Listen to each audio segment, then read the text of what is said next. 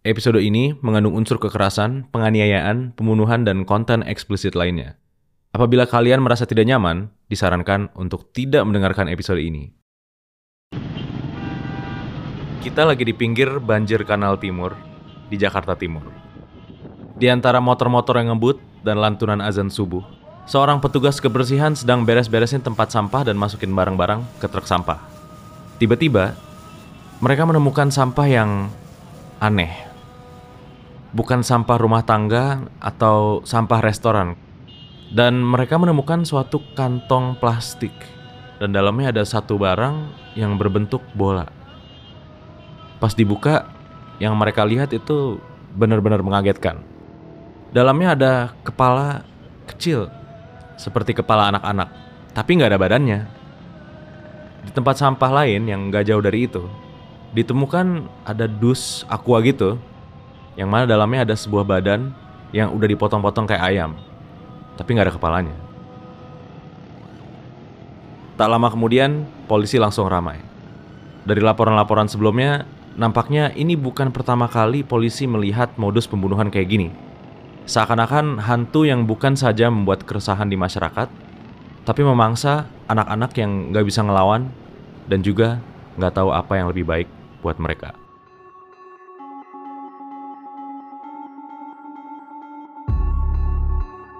Halo, selamat datang di podcast Indonesia True Crime.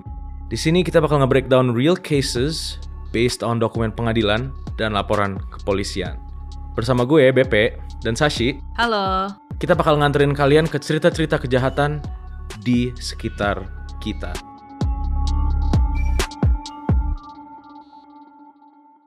Jadi gimana Sas dari preview tadi?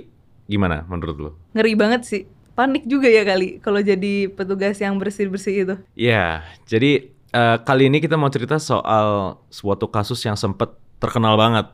Kebetulan pas gue lagi belajar itu gue ketemu case ini dan gue rasa kayak ini case seru banget, tapi seru dan serem banget sih. Langsung aja kita masuk ke ceritanya. Kita di Pulau Gadung Trade Center, Jakarta Timur. Ini daerah industri, banyak jalan bolong-bolong, karena setiap hari ratusan sampai ribuan truk itu berlewatan. Sampai ada yang bilang tidak ada malam yang sepi di Pulau Gadung. Nah, sebelumnya kita kenalin dulu Baikuni alias Babe. Dia adalah seorang pedagang di Pulau Gadung Trade Center ini, alias PTC. Baikuni alias Babe ini kelihatannya kayak orang biasa aja. Suka pakai peci, jualan, kayak bapak-bapak umur 40-50 tahun aja. Tapi si Babe ini dia punya kegiatan ekstrakurikuler lah ya kita sebutnya. Di kontrakan dia, dia suka melihara atau menampung anak-anak jalanan. Jadi kayak pengamen, tukang jual rokok, umur 6 sampai 12 tahun. Mungkin beberapa orang akan ngira, wah ini sangat dermawan ya Bapak Babe ini. Tapi ada cerita yang lebih gelap di baliknya. Nah, salah satu anak yang suka dia tampung ini bernama Ardian Syah. Ini adalah pedagang rokok dan pengamen di angkot. Suatu saat, Ardiansyah yang biasanya suka nginep di rumah Babe, ini karena satu dan lain hal lagi nggak mau nginep di sana. Terus si Babe udah hafal kan, mana tuh angkot yang mana dia ngamen atau jualan rokok, dan akhirnya dia ikutin. Terus dia datengin. Nah di angkot ini Babe mangku si Ardiansyah sambil ngelus-ngelus rambutnya.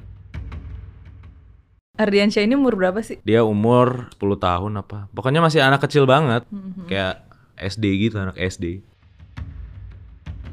Akhirnya dari angkot itu dibawalah si Ardiansyah ke rumahnya Babe. Ini bayangin sebuah kontrakan rumah ya. Di gang-gang gitu mungkin ya. Di situ dia kasih makan, dikasih minum, dikasih es teh manis tuh kalau di putusannya. Terus diajak nonton TV. Nah, Ardiansyah ini ya sebagai anak-anak ya kan, ya seneng lah dia ajak nonton TV, kasih makan. Nah, terus si Babe tiba-tiba dia megang-megang si anak ini. Dan maksudnya megang-megang yang nggak senonoh ya.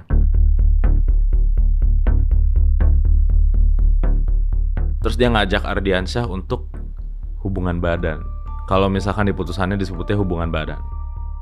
Ardiansyah ngelihat eh, kelakuan Babeh ini, dia nggak mau lah. Waduh, apaan tuh pak? Gitu pasti kayak gitu kan. Bingung lah anak kecil. Dan ini bener-bener bikin si babe ini marah nih.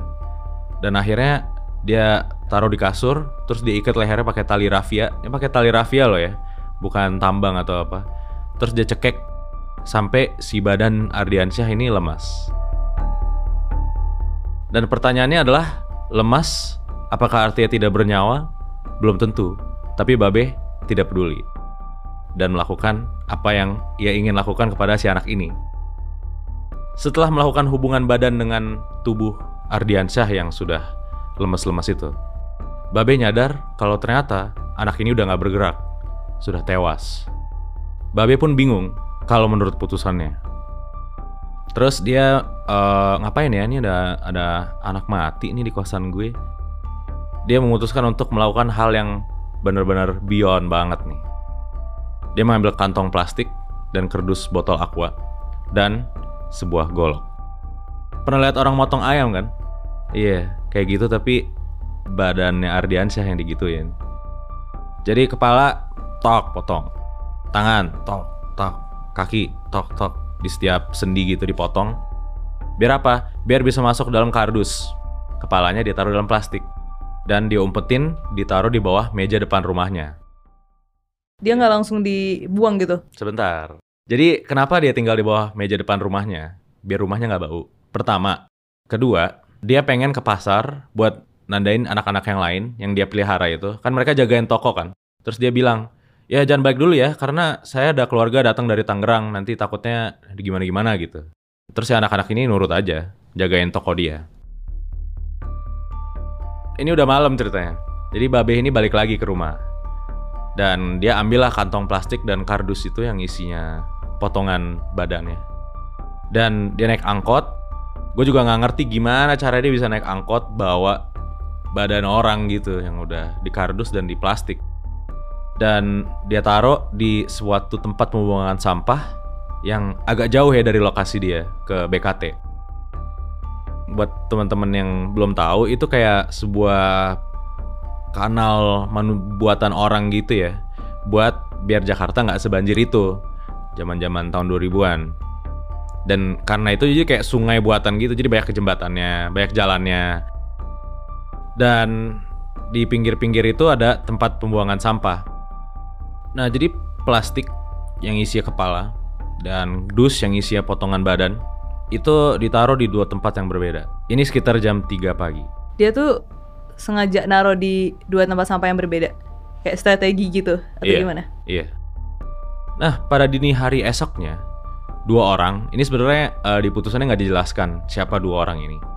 Tapi masuk akalnya mungkin mereka petugas kebersihan kali ya, yang ngangkutin sampah yang pakai baju oranye itu loh.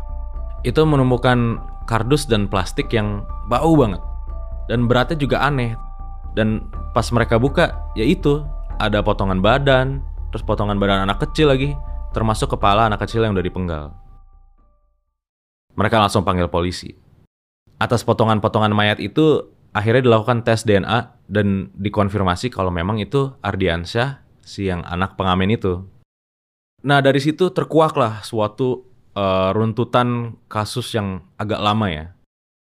Pokoknya intinya dikejar sama polisi dari bukti, dari saksi-saksi, pokoknya digabungin nih, oh ini siapa ngeliat si Babeh di mana, ngeliat siapa yang bawa kardus ini, ada nggak yang lihat dan segala macem. Akhirnya Babeh ditangkap jadi tersangka.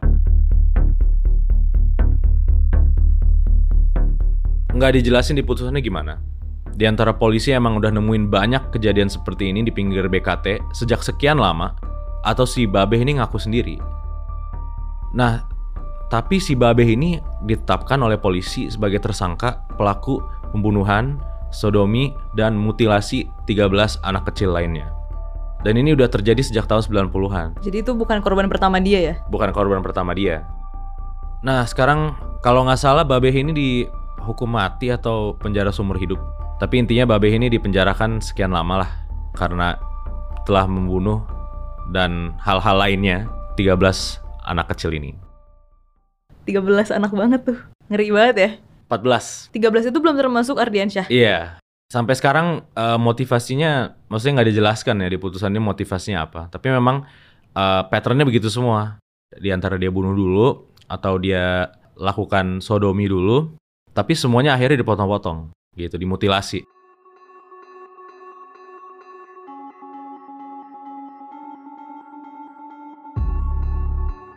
Oke guys, terima kasih udah dengerin cerita kali ini.